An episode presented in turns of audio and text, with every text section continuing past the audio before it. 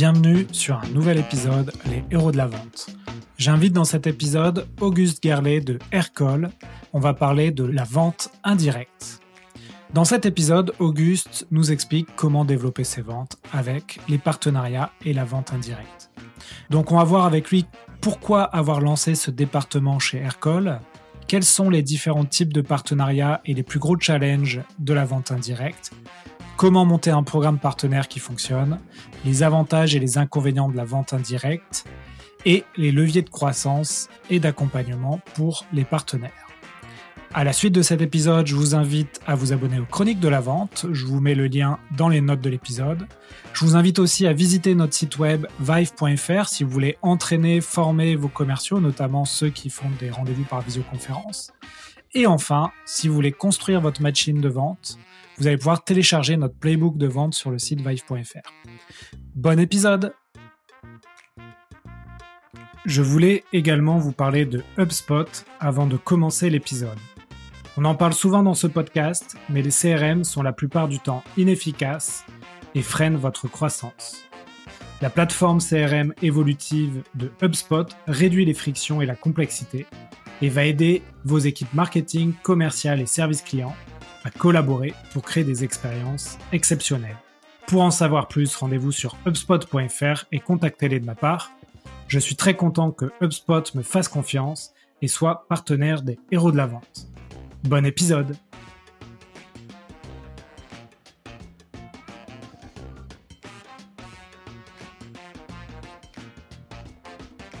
Bonjour à tous, bienvenue sur euh, un nouvel épisode des Héros de la Vente.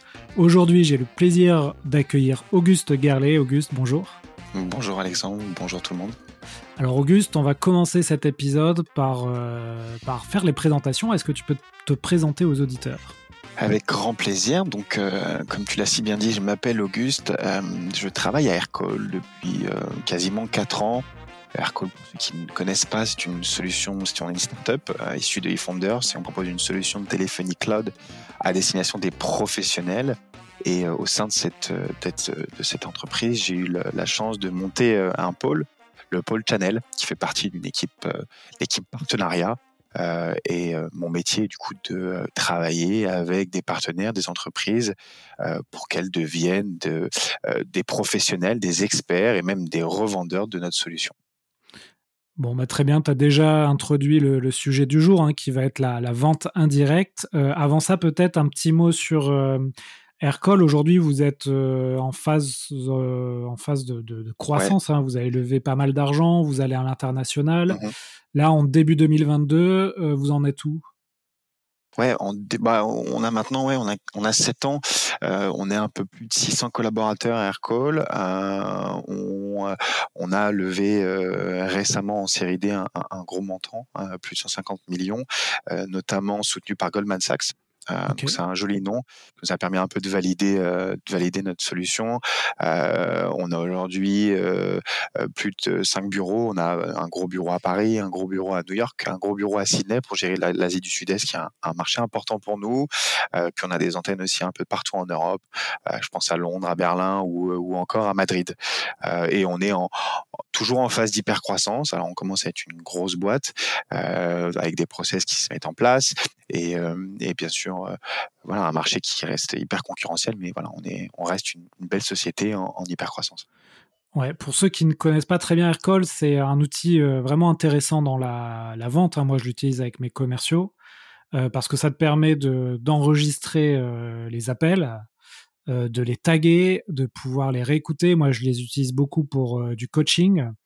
Euh, je les associe d'ailleurs à, mon, outil euh, de vidéo coaching pour, euh, pour aller encore plus loin. Et c'est vrai que c'est c'est vraiment un très, très bel outil parce que, que vous avez construit, parce qu'il y a aussi, j'imagine, des barrières technologiques à l'entrée. Tu peux pas construire facilement un outil comme Aircall. Donc aujourd'hui, vous avez quand même une sacrée, une, belle, une belle avance sur ce marché, j'imagine. Ouais, Ouais, c'est très juste. Euh, bah en fait, euh, même là où on va être très bon, c'est sur les intégrations. Quoi. Quand tu es commercial aujourd'hui, tu utilises un CRM dans 90% des boîtes, sauf peut-être des boîtes très early stage ou alors très très à l'ancienne. Et justement, c'est avec ces intégrations aux outils CRM que, avec ces CRM avec lesquels on va s'interfacer, qu'on va apporter une vraie valeur ajoutée. L'enregistrement des appels dans ces outils-là, euh, le fait d'avoir, euh, quand tu as un appel entrant, d'avoir les informations du CRM qui remontent dans le téléphone. Donc on va être, on va être très bon. Euh, et ouais, on a une, on a une belle avance. Alors ce qui est intéressant, c'est qu'il y a 6-7 ans, quand on commençait à pitcher ce produit-là et les intégrations, les gens nous regardaient avec des yeux ronds, nous disaient interfacer Aircall avec notre outil, je vois pas trop l'intérêt. Aujourd'hui, c'est quasiment automatique. Euh, Lorsqu'il y a une réflexion qui s'amorce dans une boîte de passer sur un CRM, très souvent, tu vas avoir euh, la réflexion de, euh, bah voilà, j'aimerais avoir un outil téléphonie euh, qui va de pair avec avec mon outil. C'est intéressant. Puis maintenant, tu vois apparaître des outils où la problématique, c'est est-ce que ça s'interface avec Aircall? Exactement. Et c'est là qu'on voit aussi qu'il y a des très beaux signaux autour de notre solution. Effectivement. Ouais. Ben écoute, euh, très bien. Alors, je suis vraiment heureux de t'accueillir. Bon, on va parler d'un sujet euh, qui m'anime aussi particulièrement aujourd'hui. C'est euh, le mmh sujet de comment construire et animer un réseau de, partenaires et notamment de développer la, la vente indirecte. J'avais accueilli dans ce podcast Jules Pérignon, qui est responsable de la vente indirecte chez HubSpot. Euh, on n'a pas du tout parlé de, ce sujet, mais il m'avait quand même expliqué que chez HubSpot, qui est aussi une solution SaaS très, très connue et qui se développe beaucoup dans le monde de la vente, il m'avait expliqué que 40% de leur chiffre d'affaires euh, dépendait de leurs partenaires et de la vente indirecte. Je ne sais pas si c'est le cas aujourd'hui chez Aircall ou si c'est un objectif.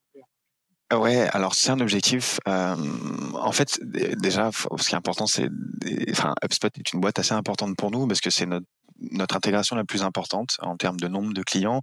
Et puis c'est un peu une, boîte avec laquelle on échange beaucoup et ça a toujours été un peu un grand frère pour nous. Ils ont toujours un peu, c'est une boîte qui est très en avance sur nous, mais dans leur manière de se développer, de s'organiser, de se structurer, on a toujours eu à cœur un peu de, de, de, suivre un peu leur, leur évolution.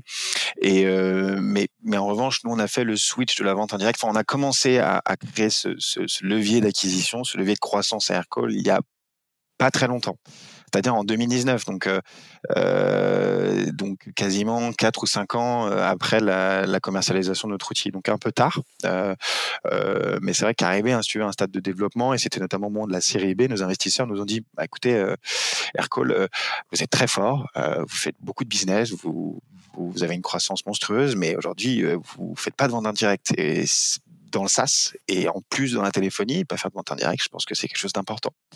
Et donc on s'y est mis un peu tard, mais enfin un peu tard non, mais on s'y est mis seulement en 2019. Donc euh, aujourd'hui, on peut pas prétendre à, porter 80% du, du, revenu Aircall, mais on s'en rapproche tout doucement. Euh, aujourd'hui, on va situer plutôt entre 20 et 30%, euh, plutôt 30% maintenant du, du revenu du revenu généré Aircall. Ouais.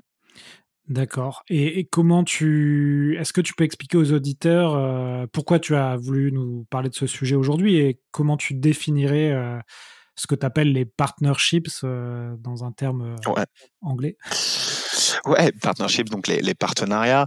Euh, écoute, parce que c'est vrai que, alors c'est c'est quand même la vente indirecte. Hein, c'est pas un métier qui date euh, qui date euh, qui date d'aujourd'hui ni d'hier. Hein, faut on va pas non plus euh, expliquer que les startups ont, ont tout révolutionné, mais c'est vrai que c'est quelque chose qui revient beaucoup. Le partnership, la vente indirecte, c'est c'est c'est en train de voilà de, de redevenir un levier de croissance important, notamment dans les boîtes. Et surtout, en fait, j'ai l'impression avec l'arrivée en force du modèle économique SaaS, le SaaS, la vente de services, donc c'est-à-dire que tu proposes un software mais sous forme de service, sous forme d'abonnement, et ben finalement assez naturellement euh, les boîtes de conseil, les SS2I qui travaillent, qui sont euh, des experts de ces solutions-là, et ben ont un vrai intérêt en fait à, à, travailler avec nous. Et du coup bah c'est revenu un peu, c'est en train de revenir pas mal c'est en train de redevenir vraiment un, vrai levier de croissance euh, dans, notre dans notre euh, dans notre environnement.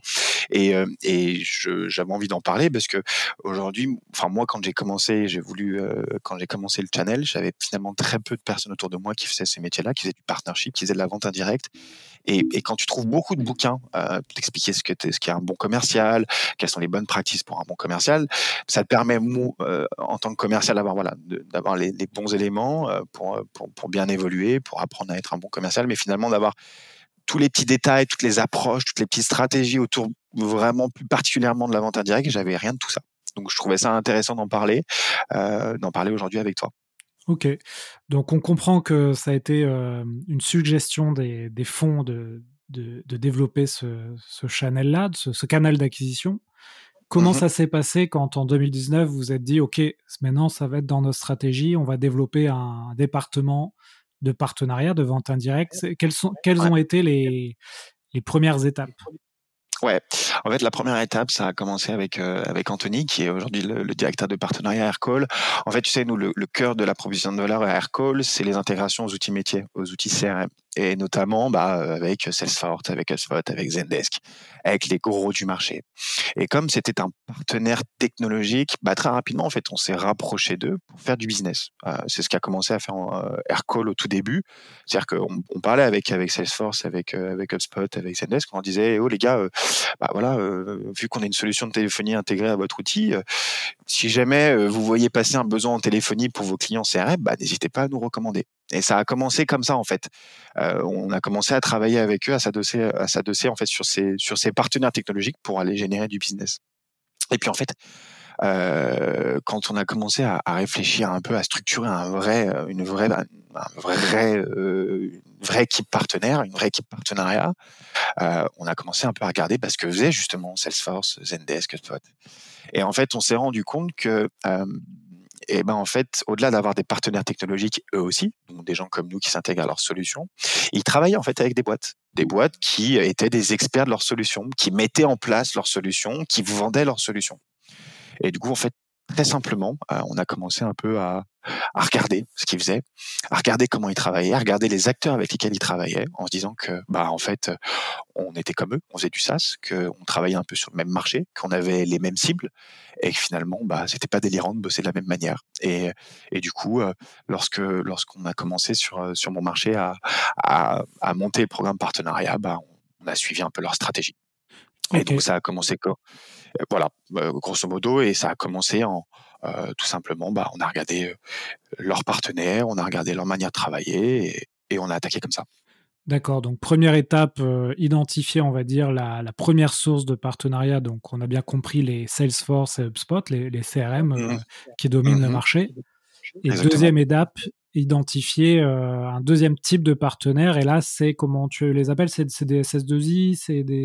Ouais, alors c'est des SS2I, donc c'est des boîtes de conseil. On a commencé par là. Donc vraiment les boîtes de conseil qui étaient experts du, CRM. Et ensuite, euh, on a fait évoluer. En fait, au début, euh, quand tu montes du partenariat, même si on a des exemples, si on suit un peu ces grosses boîtes, tu es obligé un peu de, de, ratisser un peu large, tu es un peu obligé d'un peu d'aller chercher l'acteur qui fit en fait avec notre solution, celui avec lequel euh, euh, on pourrait bien travailler. Donc au début, on a, enfin, on a commencé quand même un, travail euh, assez assez large de voilà on a contacté toutes les entreprises en fait qui faisaient du conseil toutes les entreprises qui faisaient du telco. Et voilà. Et puis petit à petit en fait à force de travailler de de se rendre compte que on a ça marchait bien avec certaines boîtes et avec d'autres on a réussi à trouver un peu les entreprises qui ont un vrai fit et avec lesquelles on avait envie de travailler Ok. Alors moi, je, je vois une difficulté quand tu t'approches de ces boîtes, c'est que quand tu proposes des partenariats euh, à différentes boîtes, euh, bien sûr sur le papier c'est très euh, très sexy, mais dans la réalité, en fait, c'est pas toujours évident de de comment dire de pousser une offre mmh plutôt qu'une une autre offre. comment mmh comment vous avez relevé un peu cette difficulté? Ouais, c'est très juste. C'est vrai que déjà, au début, on a commencé, on, a dessiné les contours d'une offre partenaire, un programme partenaire, voilà, mais c'était très compliqué. Alors d'abord, je pense que, mais ça, là, j'enfonce une porte ouverte. La première chose, c'est d'avoir une validation du produit, c'est que tu aies des références. C'est très compliqué de se lancer sur le marché du partenariat en étant une petite boîte, très early stage, parce qu'en fait, quand tu vas contacter des boîtes de conseil, des boîtes de digitalisation, elles vont dire, OK, ouais, c'est intéressant ton produit, mais tu bosses avec qui? T'as quoi comme référence? Là où nous, on a pu justement très rapidement, si tu veux avoir un peu de traction ou en tout cas avoir accès à des premiers échanges avec des C-level dans des grosses boîtes de conseil, c'est justement qu'on était déjà une belle boîte avec des belles références, notamment en France. On avait un nom, on était connu quand même. D'accord. Euh, ensuite, les, les, difficultés, euh, elles ont été, euh, elles ont été plutôt euh, euh de trouver un peu la bonne formule pour avoir un programme partenariat attractif. Au début, on a commencé, on disait voilà, si vous proposez Aircall à vos clients, on vous propose de récupérer des fees, de récupérer voilà une partie en fait de, ce qu'on va de ce qu'on closer ensemble. Avec certaines boîtes, ça marchait, avec d'autres, ça marchait pas. À d'autres entreprises, on va proposer d'être revendeur de la solution. Ça les intéressait pas, à d'autres, ça les intéressait. Donc, il a fallu très rapidement en fait dessiner les contours pas, d'une offre justement, mais de plusieurs offres. Donc, on a créé plusieurs programmes de partenariat avec des avantages et des inconvénients euh, dans chacun des programmes pour pouvoir en fait justement répondre à différentes typologies de partenaires et avoir un, programme partenariat attractif et surtout qui fonctionne. Ok, on va voir un peu les, différents types de partenariats que vous proposez. Avant ça, peut-être, euh, donc ça c'est un premier, une première difficulté, c'est de, d'actionner des partenariats. Est-ce que tu vois d'autres challenges quand tu montes un programme de partenariat euh bah, ça va être la première, ouais, ça va être la, première étape. Effectivement, ça va être déjà de trouver le bon partenaire, euh, de savoir quel est le bon type de partenaire, vraiment le type d'entreprise avec lesquelles on va travailler. Ça, c'est long. Vraiment, c'est long parce que tu contactes beaucoup de boîtes, tu prends beaucoup, tu perds beaucoup de temps hein, à, prendre des rendez-vous et puis euh, euh finalement, euh, bah, tu te rends compte que tu n'as pas de fit avec beaucoup de boîtes, que tu as monté un programme partenariat, mais au bout de six mois, vous avez quasiment rien gagné ensemble. Donc, c'est la première, vraiment, c'est la première difficulté. Ensuite, ouais, on a rencontré d'autres difficultés et notamment pour moi, et c'est un peu le bottleneck du, du partnership, c'est une fois que tu as monter un partenariat, créer un partenariat, créer du besoin, créer une volonté de travailler avec nous. En fait, c'est de faire en sorte que ce partenaire il soit capable d'être euh, expert de la solution, qu'il soit capable de proposer la solution, qu'il soit capable de la mettre en place. Enfin, je veux dire, nous Aircall pour monter un, euh, pour monter vraiment, euh, pour devenir une machine commerciale, pour arriver à vendre notre solution, même nous en interne, en vente directe, on a mis du temps. ça a été compliqué. et tu peux pas demander à une boîte qui n'a jamais fait ça de sa vie, qui au meilleur des cas, a fait un peu de telco, au pire des cas, n'en a jamais entendu parler de sa vie, lui demander d'être expert et d'être capable de mettre en place la solution, de la vendre, de la proposer. Ça aussi, cette partie, elle est hyper difficile. Et du coup, euh, là-dessus aussi, euh, on en a, euh, on a pas mal perdu du temps et ça a été un peu compliqué. Et, et, c'est pour ça que notre programme partenariat aussi, il a mis du temps quand même à se mettre en place. C'est quelque chose d'assez long en fait, la vente indirecte, surtout quand on a un, un produit comme Aircall. Et est-ce que euh, quand vous avez monté le département euh, vente indirecte, vous avez euh, un peu scindé dans l'équipe des gens qui allaient être responsables de, de trouver les partenaires et de signer les partenariats, et des gens qui allaient être responsables d'animer un peu ce réseau pour les former, leur faire du support Comment ça s'est passé Ou alors vous avez, c'est toi qui as dû tout faire de A à Z. C'est intéressant comme question, mais non, on a, en fait, on a eu une approche un peu un peu comme si tu montais une boîte, on a monté le, le partnership. C'est-à-dire qu'au début, quand tu montes une startup early stage, tu vas pas recruter euh, des sales et des closers. Tu vas recruter des biz des mecs qui font du full cycle, euh, qui gèrent tout de A à Z. Et puis à partir d'un certain moment, tu vas commencer un peu à scinder les, à scinder et à créer des experts de la chasse et des experts du closing. Euh, nous, ce qu'on a décidé de faire, euh, c'était vraiment de d'aller chercher plutôt de, de, de, construire un seul métier, une seule personne qui va être dédiée au métier de partnership, au métier de, euh, de au métier de partnership de A à Z. Donc, qui va aller chasser des partenaires et qui va ensuite essayer de, de créer une relation, de les gérer, de voilà, de faire évoluer le, le partenariat. Donc, euh, maintenant, on se structure comme ça. Euh, enfin, l'idée, c'est de se structurer comme ça. Euh, c'est de créer des, des, chasseurs et plutôt de créer des account managers. Mais au début, en tout cas, on a commencé vraiment sur du full cycle. Ouais, parce que là, je, euh, là, je suis en train de bosser avec une boîte euh, donc, qui s'appelle ILEC, avec qui on, crée justement un département de partenariat de vente indirecte. Mmh Et aujourd'hui, on a signé plus d'une centaine de partenaires, mais on voit bien que sur 100 euh, partenaires, tu en as 25% qui, qui jouent le jeu. 30, 30, 30, 35% qui jouent un peu le jeu, mais sans plus, et puis 30% finalement qui ne font rien. Euh, et en fait, on voit bien qu'on a besoin maintenant d'un de quelqu'un, un chargé de partenariat ou un account mmh. manager qui va euh, relancer les gens, mmh. animer les, les, partenariats, faire des formations. Et là, ça mmh. devient même vital parce que en fait, euh, on signe des contrats qui de partenariat qui n'aboutissent pas. Quoi. Bah, c'est ça, c'est le problème et c'est bah, c'est une des difficultés donc que je te que je te présentais il y a deux minutes. Ouais, c'est c'est cette partie-là qui est difficile et, et finalement c'est ça qui est un peu aussi intéressant avec le métier de partnership, avec la vente indirecte. C'est en fait c'est un métier avec plusieurs métiers. c'est un vrai métier complet. C'est encore plus complet qu'un métier de business developer, c'est-à-dire que tu vas faire de la chasse. Ensuite, tu vas faire de la, tu vas d'une certaine manière closer, tu vas signer un contrat de partenariat, tu vas être content. Et moi, au début, quand j'ai commencé, j'étais content. Je, signais des, belles, vraiment des belles boîtes de conseils en France. Je me disais, waouh, c'est canon, c'est un beau logo, t'es content, tu mets sur le site internet. Et puis finalement, tu te rends compte qu'un an après, bah, vous avez rien fait ensemble. Et c'est là, en fait, que ton métier de chasseur, de, de, de, de bizdev va se transformer en un vrai métier d'account manager, mais pas un account manager client, un account manager, un account manager partnership. Et là, bah, euh, là, pareil, euh, tu vas, euh, tu vas, tu vas avoir plein de problématiques, tu vas avoir besoin d'aller chercher plein de leviers pour essayer de justement essayer de, bah, de faire en sorte que ce partenaire soit pas un contrat et un logo sur ton site internet, mais que ce soit un vrai partenaire qui te, avec lequel vous travaillez sur des projets de manière récurrente. Ouais. Très bien, ouais, bah, je vois que c'est souvent le même, euh, le même enjeu. Que tu, nous as parlé de, des différents types de partenariats. Tu peux nous, nous détailler un peu, tu entends quoi par euh, différents types de partenariats? Ouais, en fait, on a, en fait, on s'est rendu compte qu'on pouvait travailler avec différents types de boîtes et que euh, surtout en fait quand on quand on a commencé on a rendu compte qu'on s'est rendu compte qu'on avait des partenaires qui étaient intéressés par de l'apport d'affaires qui étaient intéressés juste pour voilà on a un client qui est intéressé on vous pousse le projet on récupère un peu de on récupère un peu de fils sur ce projet et on est content. Et puis on s'est rendu compte aussi qu'on avait des partenaires qui disaient ah oui mais nous ça nous intéresse pas nous c'est nos clients euh, on a envie de bosser avec nos clients on a envie de leur proposer votre solution mais mais que ce soit nous qui gérions. Et du coup on a créé en fait deux modèles de partenariat. Un modèle d'apport d'affaires et un modèle de revente. Le modèle d'apport d'affaires, c'est vraiment eh ben euh, voilà, je suis une entreprise, je veux proposer la solution. Vous nous, le partenaire nous met en relation avec le client. Je, mets un commercial sur le projet, le commercial close le deal, euh, et une fois que le deal est closé, on propose à notre partenaire, mais il a le choix de gérer l'implémentation de la solution. Euh, voilà, ça c'est un, un, modèle d'apport d'affaires. Donc le, le, partenaire va non seulement se rémunérer sur la vente, mais va aussi, au moment de l'accompagnement de la mise en place de la solution, pourquoi pas vendre un peu de service. C'est aussi ça, c'est son métier. Et souvent, en fait, enfin ce, ce modèle-là, ce modèle d'apport d'affaires, il est l'ADN vraiment, elle colle un peu euh, aux boîtes de conseil.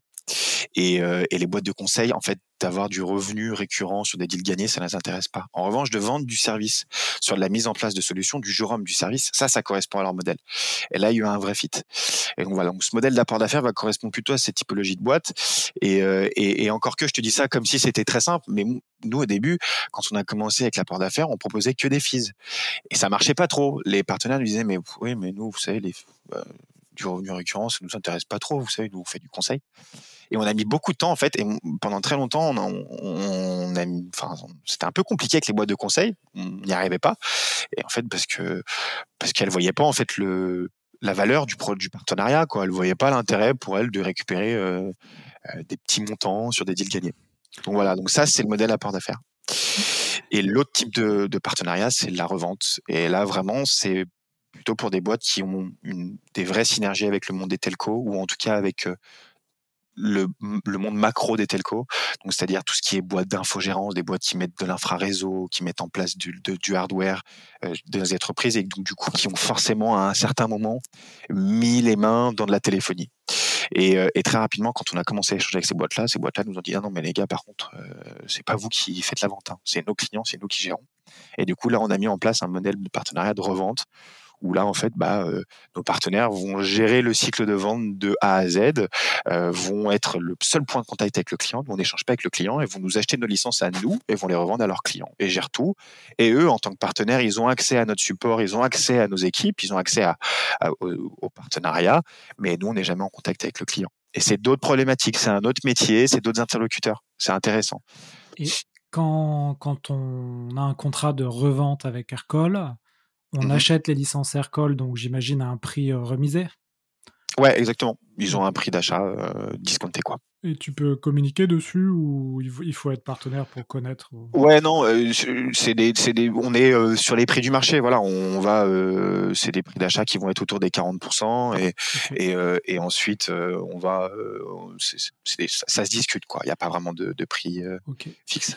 Et tu dis le support de donc quelqu'un prend une solution vient de tes partenaires, donc c'est du Aircall. Déjà, est-ce que la solution elle est brandée Aircall ou elle est brandée en marque blanche? Ouais, c'est une bonne question. Euh, en fait, il y a, y, a, y a, plusieurs types de marques blanches. C'est la marque blanche commerciale et tu as vraiment la marque blanche euh, complète. Nous, aujourd'hui, en Europe, en tout cas, on, on, fait de la marque blanche commerciale. C'est-à-dire que on n'est jamais en contact avec le client. Euh, c'est eux qui font leur propre facture et tout. En revanche, sur le produit, tu vas voir apparaître le logo Aircall. Ok. Donc, c'est pas une marque blanche complète. En revanche, on a un, un gros partenariat avec un un gros acteur euh, telco euh, aux US qui lui pour le coup euh, pour le coup propose la solution marque blanche. Mm. Ok. Et, et, donc quand tu as les, les, clients de ces partenaires qui ont un besoin de support, en fait c'est ils contactent pas Aircall, ils contactent ton partenaire et Exactement. ton partenaire contacte les, les gens d'Aircall. Exactement. En fait, ils font le support de niveau 1, c'est ce qu'on ouais, explique. Vous ce qu'on explique. Vous êtes le support niveau 1 de nos partenaires. Ok, très bien. Ouais. Euh, quelque chose euh, finalement assez classique, euh, mais c'est quand même, c'est quand même rigolo qu'en 2022, les boîtes de conseil ne s'intéressent pas plus à des modèles de revenus récurrents. Enfin, quand je dis boîtes mmh. de conseil, ça peut mmh. être aussi les boîtes de, de, formation, les boîtes de services avec qui moi, moi je travaille et j'ai un peu ce discours-là. Mettez en place des systèmes de, de, de revenus récurrents et que mmh. elles, elles, se, enfin, elles, elles vraiment, elles, elles sont pas forcément intéressées par ce modèle-là. C'est rigolo, alors que qu'on est un peu dans l'ère des logiciels SaaS euh, qui où, ouais, ouais, non, je suis d'accord. C'est c'est euh... mais c'est marrant parce que de plus en plus, en tout cas depuis pas très longtemps, hein, depuis quasiment six mois, peut-être euh, peut-être six mois, un an, je commence à discuter avec des boîtes de conseil qui commencent à avoir un intérêt à venir, à venir chercher un peu de revenus récurrents pour venir compléter un peu. Mais c'est vrai qu'aujourd'hui, euh, c'est pas quelque chose qui les intéresse beaucoup. Quoi. C'est, elles sont encore vraiment sur euh, le jour homme, sur le service. Ce que je peux comprendre, hein, c'est aussi, euh, c'est ceci, c'est aussi un. C'est ce qu'ils connaissent, c'est ce qu'ils connaissent, quoi. Bien sûr, c'est ce qu'ils connaissent, bien sûr. Mais, euh, mais bon, peut-être que certaines boîtes de conseil auraient passé le Covid euh, un peu mieux si elles avaient eu un peu plus de revenus récurrents peut-être dans leur modèle. Eh oui, eh oui, bien sûr. Euh, très bien. Est-ce que tu, tu vois des leviers aujourd'hui de, de, croissance euh, dans, dans ton département de partenariat? Est-ce que tu as, as, des choses dans votre stratégie sur lesquelles vous travaillez? Ouais, bon, en fait, on essaye de faire évoluer le programme partenariat. Euh, on essaie d'aller chercher des leviers assez souvent. Euh, ce qu'on a mis en place euh, assez récemment, bah, c'est en fait de proposer à nos partenaires d'engager des actions marketing, mais pas de leur dire tiens euh, vends du aircall, euh, mets-nous sur ton sur ton site internet ou parle de nous. Non, c'est on a aujourd'hui maintenant en partnership une personne qui est dédiée pour accompagner nos partenaires sur des actions marketing en commun c'est-à-dire okay. que ça peut partir de d'une simple communication à euh, euh, à euh, un un article de, de blog, jusqu'à un webinar, jusqu'à même des événements en commun, des, des, événements, on monte sur des, sur des événements avec des partenaires pour aider justement à nos partenaires à trouver, pour aider justement nos partenaires à trouver de l'attraction, qu'ils aient l'impression que, que vraiment il y a des projets qui viennent pour eux euh, via Aircall. Voilà, qu'on les aide à faire évoluer leur boîte, que ce soit vraiment un partenariat win-win, quoi. Qu'ils aient pas, que qu'on ait vraiment le sentiment de travailler ensemble et que le business vient d'un côté comme de l'autre. D'accord, donc action marketing, vous les aidez à faire par exemple des, des webinars, des, des, landing pages, des choses comme ça? C'est ça. On met en avant leur logo aussi, euh, on les met en avant énormément, les partenaires avec lesquels on a des, euh, des, des, des, belles success stories. Voilà. Ensuite, euh, voilà, on réfléchit à plein de leviers. Euh, on essaie de faire évoluer le partenariat. J'ai dit, on est passé un peu euh, du, du, du, modèle de fees à un modèle de voilà de, de proposer de services, de les de les de, de, mettre en place une certification pour nos partenaires, donc les certifiés experts Aircall qui soient capables de mettre en place la solution Aircall et de mettre en avant euh, leur certification. Voilà, euh, on essaie de les mettre en relation aussi, de créer un espèce de voilà de de, de, de cercle autour d'Aircall, de, de, partenaires, de, de, créer une vraie communauté autour d'Aircall. C'est des choses qu'on veut mettre en place aussi. Très bien. Et euh, je me posais la question, euh, même si je connais un peu la réponse, mais euh, en termes d'outils, est-ce que vous avez aujourd'hui des outils qui vous permettent de, de suivre et d'animer ces partenariats? Ouais, en fait, on a un outil qui, je pense, un, un must-have dans le secteur, c'est un PRM. Donc, c'est un CRM pour les partenaires. Ouais. Euh, nous, on utilise, euh, on utilise un PRM, je crois que c'est une boîte américaine, ça s'appelle Partner Stack. c'est moins connu hein, que, que, les CRM, les, les PRM. ouais, ouais, ouais. Bah, au même titre que finalement le partnership, c'est moins connu que la vente en direct, euh, mais mais mais quand même, vu que vu que ça reste quand même un secteur important et, un levier d'acquisition important, il commence à y avoir des PRM importants et des belles boîtes. Et, nous, on a fait le choix de partir sur sur PartnerStack. Euh, une boîte qui sort d'une série B, me semble, qui, qui travaille pas mal. Hein. Euh, et, et, euh, et, et, ouais, le PRM, ça va être un peu bah, l'interface d'échange entre les partenaires et nous. alors attention, hein, t'échanges en direct avec tes partenaires par mail, par téléphone, etc. Mais ça va leur permettre, en fait, c'est là où ils vont pouvoir ouvrir des, ce qu'on appelle des deal rage, donc ils vont ouvrir des opportunités qu'on va bloquer. l'idée, c'est qu'ils puissent ouvrir ces opportunités pour qu'on les bloque. On a une connexion avec notre CRM à nous.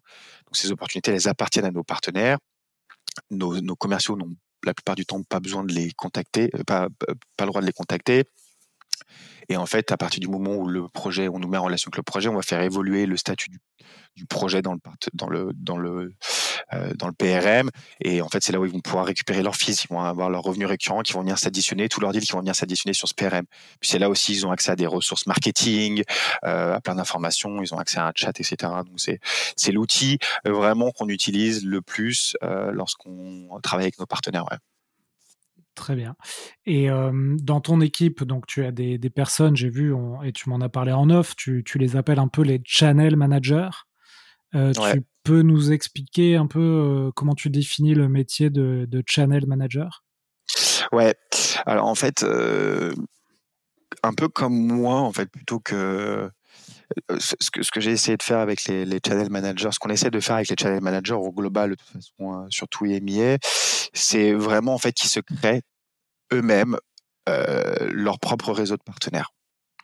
Donc, euh, en fait, leur métier évolue. Euh, L'idée, c'est de les faire commencer. Euh, euh voilà, s'ils commencent sur un métier vraiment au début de chasse, euh, et puis un métier, un métier de chasse, puis un métier de, closer, et puis un métier ensuite d'account manager. Donc, en fait, les channel managers vont vraiment avoir un rôle qui évolue.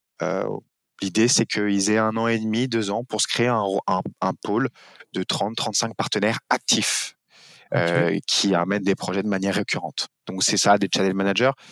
Ça pourrait être des channel business developers. Voilà, c'est c'est c'est des des business développeurs, mais euh, qui ont un métier vraiment hyper transverse sur le sur le partnership. Et toi, donc, tu gères cette équipe de channel managers? Ouais, c'est ça. On, on est aujourd'hui en fait sur l'Europe. On est quatre euh, personnes qui gérons. Euh, on s'est divisé un peu euh, l'Europe en, en, quatre, plus plus le Moyen-Orient, et on travaille avec des, on recrute des channel managers qui font grosso modo en fait le même métier que nous. Lorsqu'on a monté le, le, projet, il y a, enfin le, le partnership, il y a, il y a trois ans maintenant. D'accord. Et donc aujourd'hui, tu as ces channel managers qui, te, qui vont créer, donc tu nous as dit en deux ans, euh, chacun une trentaine de partenaires actifs. Ouais. Mais ils sont responsables de, euh, de, du suivi, de la formation, de l'animation. Tu n'as pas de, euh, d'account manager ou de, de customer success manager? ouais. C'est une réflexion. C'est une réflexion qui se, qui se lance. c'est c'est est-ce que est-ce que est-ce que on veut scinder, est-ce qu'on veut créer en fait par métier, euh, euh, est-ce qu'on veut voilà, est-ce qu'on veut scinder un peu le, le métier de partnership euh, par par étape dans le cycle de vente? Et finalement on se rend compte que en fait le partnership c'est un vrai travail de fond et surtout tu as une dimension humaine qui est monstrueuse. Tu as besoin de créer du relationnel pour créer un vrai partenariat et finalement de euh, de mettre quelqu'un qui va faire les premiers rendez-vous, puis de booker un rendez-vous, tu le passes à quelqu'un d'autre qui va faire signer un contrat et lancer les grandes manœuvres. Et une fois que tu as un premier projet qui est gagné, le filer à quelqu'un d'autre qui va lancer, ça marche pas. Ça marche pas. En tout cas, ça marchera en vente directe parce que même sur des cycles de vente un peu longs, parce que bah, tu es sur une vente, euh, c'est des cycles de vente qui sont un peu plus courts, mais du partenariat, c'est censé être quelque chose de pérenne. Nous, ce qu'on veut monter, c'est un réseau de partenaires solide, euh, vraiment hyper solide, avec des partenaires qui seront là pour pour toujours quoi. Et, euh, et, et malheureusement enfin pas malheureusement mais du coup on est obligé en fait de d'aujourd'hui de, de, recruter des gens qui sont capables de gérer tout ça. Donc on, cherche vraiment des personnes qui euh, qui ont une vraie expérience en bizdev qui ont une, une vraie un vrai relationnel euh, et qui sont capables aujourd'hui de pouvoir gérer un cycle de vente de A à Z et qui en plus ont une vraie dimension account management. On n'a pas du tout, on n'y est pas du tout, on veut pas du tout industrialiser. Enfin, c'est pas l'idée quoi. C'est je, je, suis pas sûr que du partenariat du partenariat tu, tu peux industrialiser. Et surtout c'est pas le but d'aller chercher des milliards de partenaires. Le but je pense c'est d'avoir une base de partenaires qualitatifs qui ramènent beaucoup de projets avec lesquels on travaille sur beaucoup de projets. C'est ça en fait pour moi en fait, une bonne vraiment être vraiment être sur la qualité plutôt que sur la quantité. C'est ça. Et si c'est de la qualité du coup ces partenaires là vont nous apporter de la, de la quantité. C'est comme ça que ça fonctionne plutôt Ok, donc c'est intéressant. Un, channel manager, selon toi, peut gérer jusqu'à, enfin en tout cas pour Aircall, hein, peut gérer jusqu'à 30, une trentaine de, partenaires. Au-delà, ça, ça, ouais. ouais, après ça va dépendre un peu de.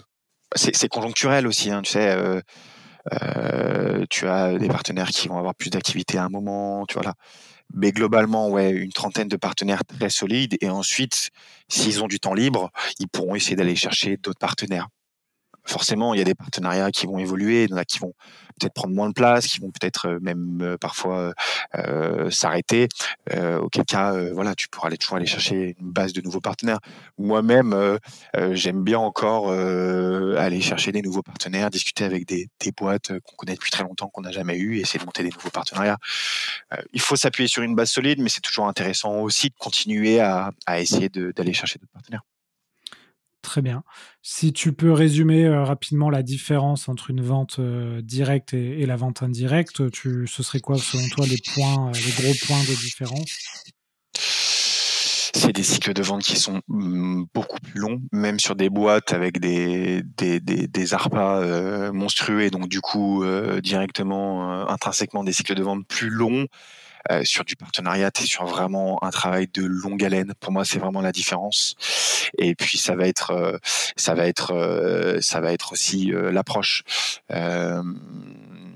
voilà, je, moi, j'ai, on m'a toujours dit que un bon commercial et que quand tu achètes un produit, tu achètes d'abord pour la personne, pour le commercial. Je pense qu'en partnership, c'est encore plus vrai. Quoi. C'est, c'est, c'est hyper important de créer du vrai relationnel pour, euh, pour, euh, pour, euh, pour arriver à monter des vrais partenariats. Et, et d'ailleurs, un élément qui est intéressant à ce niveau-là, c'est que on fait quasiment que de la vente en ligne à Aircall. tous nos commerciaux vendent à distance.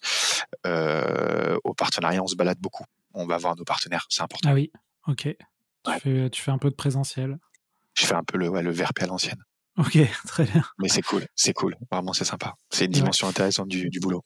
Et aujourd'hui, tes, tes, partenaires qui fonctionnent le mieux euh, distribuent d'autres euh, produits, technologies ou ils, sont, ils signent un partenariat euh, exclusif de distribution Aircall? Non, on n'a pas envie de, de, monter des partenariats exclusifs. Déjà parce qu'on n'est pas encore arrivé à, ce niveau-là de développement et puis parce que c'est c'est pas intéressant. On a envie d'avoir des boîtes qui sont capables d'avoir une que, que Aircall pour eux ce soit une, une vraie valeur ajoutée, que ça leur permette d'avoir une, une, vraie dimension sur la téléphonie.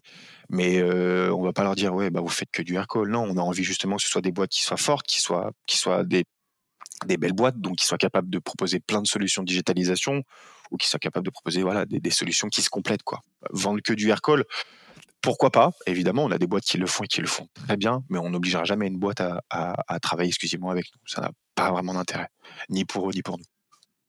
Ok, très bien. Mais écoute, Auguste, euh, on arrive à 35 minutes d'interview. On a, on a eu une bonne introduction, euh, une explication de comment vous avez euh, trouvé les premiers partenaires, structuré une équipe, proposé euh, ce programme-là à vos partenaires et avec les différents enjeux et les différentes difficultés et, euh, avantages. Est-ce que tu vois d'autres euh, choses à partager avant qu'on passe aux questions de la fin? Non, écoute, je pense que je pense qu'on a fait un, bon tour, un, bon bon tour. Donc j'ai, je pense avoir pas pas de choses à, à rajouter, non. Ouais, et puis tu nous as parlé aussi de cet outil. Tu peux nous rappeler le nom de l'outil que tu utilises? Ouais, c'est Partner Stack. Euh, en un seul mot, partner, stack, ouais. T'en avais vu d'autres ou, euh, c'est Ouais, euh, on avait regardé le, le bah, Salesforce, ils ont un PRM. Donc on a regardé le PRM de Salesforce. voilà, sinon non, il y a des, des, gros acteurs, mais c'est vrai qu'on était vite parti sur celui-là. Ok. Ok, super. Écoute, très bien, on va passer aux questions de la fin. donc c'est des questions que je pose à tous les invités. Et qu'on retrouve aussi dans d'autres podcasts maintenant. Hein, c'est un peu des questions qui, reviennent souvent. En termes de contenu, toi, tu as des contenus à conseiller aux, auditeurs sur l'entrepreneuriat ou la vente ou le partenariat? Ouais, moi je m'étais beaucoup formé sur, sur les formations coup d'État d'e-Family. tous les talks de, des, entrepreneurs un peu de ce réseau-là. C'était des vidéos en format de 1 heure ou 2 heures tu avais euh, la partie VC avec Jean de la Roche-Brochard, avec Oussama Hamar et après avec des entrepreneurs hyper intéressants. Et puis sinon, bah, pas mal de podcasts. Hein. Moi, j'ai, en fait, j'écoute, euh, voilà, j'écoute des podcasts et j'écoute surtout, j'aime bien écouter les, entrepreneurs de la, la French Tech. Euh, voilà, tu vois, j'avais, j'avais beaucoup aimé chez toi le, l'interview de Romain Eliard de YouSign, de Erwan Gauthier de Ornicar. C'est, voilà, j'aime bien m'inspirer de ces, de ces mecs-là. Ouais, donc plutôt des podcasts qui parlent de, la vente dans des, belles startups, des, des belles scale-up. Ouais. ok. Ouais, c'est ça. Et en termes de livres, est-ce que tu as des choses aussi Ouais. Alors moi, quand je bookine, c'est plutôt pour, pour, pour, décrocher, mais, mais j'avais quand même, quand j'étais étudiant, mais j'en ai encore, mais des grosses ambitions entrepreneuriales.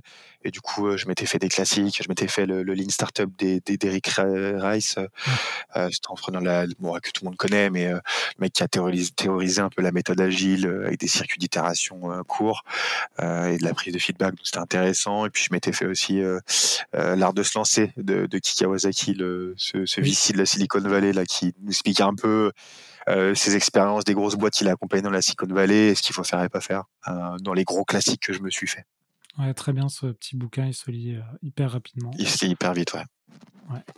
En termes de, d'outils, de routines qui t'aident à être performant au quotidien, tu utilises euh, des, choses? Ouais, j'ai pas inventé grand chose. Euh, j'utilise bah, évidemment mon CRM, et je l'utilise énormément. c'est, c'est, j'utilise notamment dans tous les CRM avec lesquels je bosse et c'est le système de tâches. Donc, c'est-à-dire que tous les jours, je me j'ai des tâches par rapport à des, des, partenaires avec lesquels je dois travailler, des choses que je dois faire, qui permettent d'avoir une approche hyper rigoureuse du boulot et de rien rater. J'utilise aussi beaucoup Slack. Euh, bon, à condition que tu l'utilises à bon escient, hein, mais je pense que c'est un truc assez important.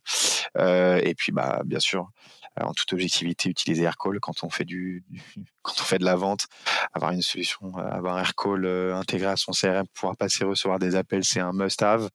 Évidemment, on en a parlé, j'utilise PartnerStack et puis et puis j'utilise Notion pour pour mes notes, pour pour l'organisation de mes rendez-vous et puis LinkedIn franchement, LinkedIn, c'est un sacré outil. Alors moi, je suis pas du tout social selling. Enfin, j'essaye, mais je suis pas très fort. C'est pas quelque chose que je fais naturellement. Mais pour activer mon réseau pro, pour suivre mon réseau pro, et puis même pour contacter des C-level euh, dans des grosses boîtes, c'est beaucoup plus percutant d'utiliser LinkedIn que d'envoyer des mails parce qu'en fait, les boîtes mail des C-level, elles sont mais inondées par des sales qui leur envoient des mails tous les jours. Et, euh, et du coup, quand tu balances des mails à des C-level, ça marche pas trop. Alors que LinkedIn, bah, ils, ont très vite vu de voir ton, ton profil et de voir un peu qui tu es. Et du coup, bah, ça répond pas mal. J'utilise pas mal LinkedIn aussi, ouais. Ok. Ok, très bien. Et Notion, c'est un outil que vous utilisez chez Aircall ou c'est juste toi personnellement qui l'utilises? Ouais, non, non, c'est un outil qu'on utilise, euh, qu'on utilise chez Aircall Notion, ouais. Ok, très bien.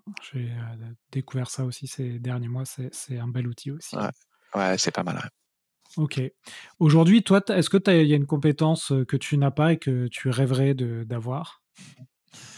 Ah ouais, c'est assez classique, mais euh, j'ai toujours envie d'avoir des vraies compétences techniques, euh, et notamment sur du dev, tu vois, d'être capable un peu de, bah, pouvoir, euh, pouvoir comprendre, comprendre vraiment techniquement ce qui se passe derrière les, les solutions, les solutions que je vois, quoi, et que j'utilise.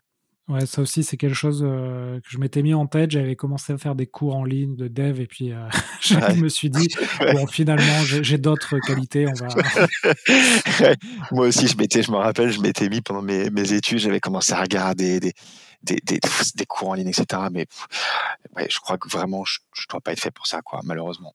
Ouais, il faut, il faut s'y coller. Hein. Hum. Bon, écoute, très bien. On va finir par une dernière question. Euh, je te donne une carte blanche pour inviter quelqu'un sur ce podcast. Tu, qui euh, C'est une bonne question. Euh, si, si, moi j'aimerais bien que j'aimerais bien tu interviewes les, les, fondateurs de Soraire. Je crois que c'est Nicolas Julia et Adrien Montfort. C'est ces mecs qui ont monté une boîte autour des NFT sur les cartes de foot. C'est, je crois que c'est une des premières belles boîtes en Europe qui a émergé autour des NFT. Franchement, et les mecs, ils ont créé un monstre en si peu de temps. Et, euh, et surtout, je serais vraiment curieux de connaître un peu, bah, déjà comment est sortie l'idée, leur vision du marché, et puis euh, comment ils en sont arrivés à faire ça autour du foot et, et où est-ce qu'ils veulent aller. Je pense que ce serait hyper intéressant. Euh, je, je, pense que les mecs sont, sont très, très forts. C'est vrai que c'est une très belle idée. Aujourd'hui, les NFT, ça fait euh, énormément de buzz. On en mmh, parle mmh, mmh. beaucoup sans trop savoir euh, clair. forcément ce qu'il y a derrière, les, les, applications marché. Et eux ont dû bien bosser le sujet. Donc, euh, effectivement, euh, bonne idée. Je vais, je, vais, je vais leur proposer. J'ai vu en plus qu'ils avaient communiqué aujourd'hui sur, sur l'année 2021. Je pense que ça pourrait être, ça pourrait être intéressant. Ok, très bien. Ben, écoute, Auguste, merci beaucoup pour ta disponibilité. Merci à toi. On a tenu le timing de 45 minutes. Est-ce que tu, comment on peut te joindre si on est intéressé de, d'échanger avec toi sur la vente indirecte? bah, bien sûr, sur LinkedIn directement, tout simplement. Je suis, je suis hyper responsive, donc il n'y a aucun problème, quoi. Ok, très bien. Donc Auguste Gerlet sur LinkedIn, Aircall. J'imagine que vous embauchez en plus en ce moment? Ouais, ouais, on embauche, on embauche pas mal. Euh, on, on, embauche notamment en partnership. Ok. On embauche euh, côté dev, on embauche en data, on embauche, euh, on embauche en customer support, on embauche de partout. Donc surtout, n'hésitez pas à, à, nous rejoindre. Et vous embauchez en full remote ou c'est toujours des gens qui sont pas trop loin de votre siège? Ouais, on essaye quand même de, faire ça de, de globalement à notre siège. En tout cas sur la partie partie business. Euh, ensuite, voilà, c'est des discussions cas par cas. Mais, c'est vrai qu'Aircall, on aime bien aller au bureau et de créer un peu cet environnement de, de boulot ensemble. Mais voilà, on en discute. Ok, super. Bon, bah écoutez, si l'épisode vous a plu, notez-le 5 sur 5 euh, sur Apple Podcast. Partagez-le. C'est toujours un peu les mêmes, euh, les mêmes phrases, mais il, paraît que ça, ça marche. et puis, euh, n'hésitez pas à aller sur vive.fr. Vous avez tout le, plein d'autres choses, des livres blancs, du contenu, un playbook de vente à télécharger. Et vous pouvez bien sûr en parler autour de vous. Auguste, à très bientôt. Passe une belle fin de semaine et puis et bon, bonne année 2022. Donc. Merci beaucoup. Bonne année. Allez, salut. Voilà, j'espère que l'épisode vous a plu. Quelques infos avant de vous laisser. Donc, nous avons créé, en plus de la newsletter et du podcast, un TikTok sur la vente. Donc, vous tapez les héros de la vente sur TikTok, vous allez tomber dessus. J'espère que ça vous plaira. Nous avons aussi euh, travaillé pendant six mois pour sortir un playbook de vente. Je vous en ai parlé un peu en intro. Donc c'est un guide de 50 pages qui répertorie tous les conseils que j'ai eus dans ce podcast pendant deux ans. Donc il y a un gros travail qui est fait là-dessus. On le vend 49 euros sur notre site internet vive.fr, vyfe.fr. Vous pouvez le télécharger, l'avoir en PDF, en Word, en, Google Doc, etc. Et surtout, je vous conseille de le, de le mettre à votre sauce, c'est-à-dire que vous allez pouvoir mettre vos, vos propres informations dans ce playbook et vous allez pouvoir le, le passer à vos collègues et ça va vous aider à faire des rendez-vous, à prospecter, à closer, à négocier. Donc voilà, j'espère que ça vous plaira. Euh, pour ceux qui ont écouté le podcast jusqu'ici, il y a un code promo, c'est VIFE20, donc V majuscule YFE20, et vous pourrez avoir un code promo, une remise de 20% sur le playbook. Voilà, c'est pour vous remercier d'avoir écouté jusqu'à la fin ce podcast. À bientôt tout le monde!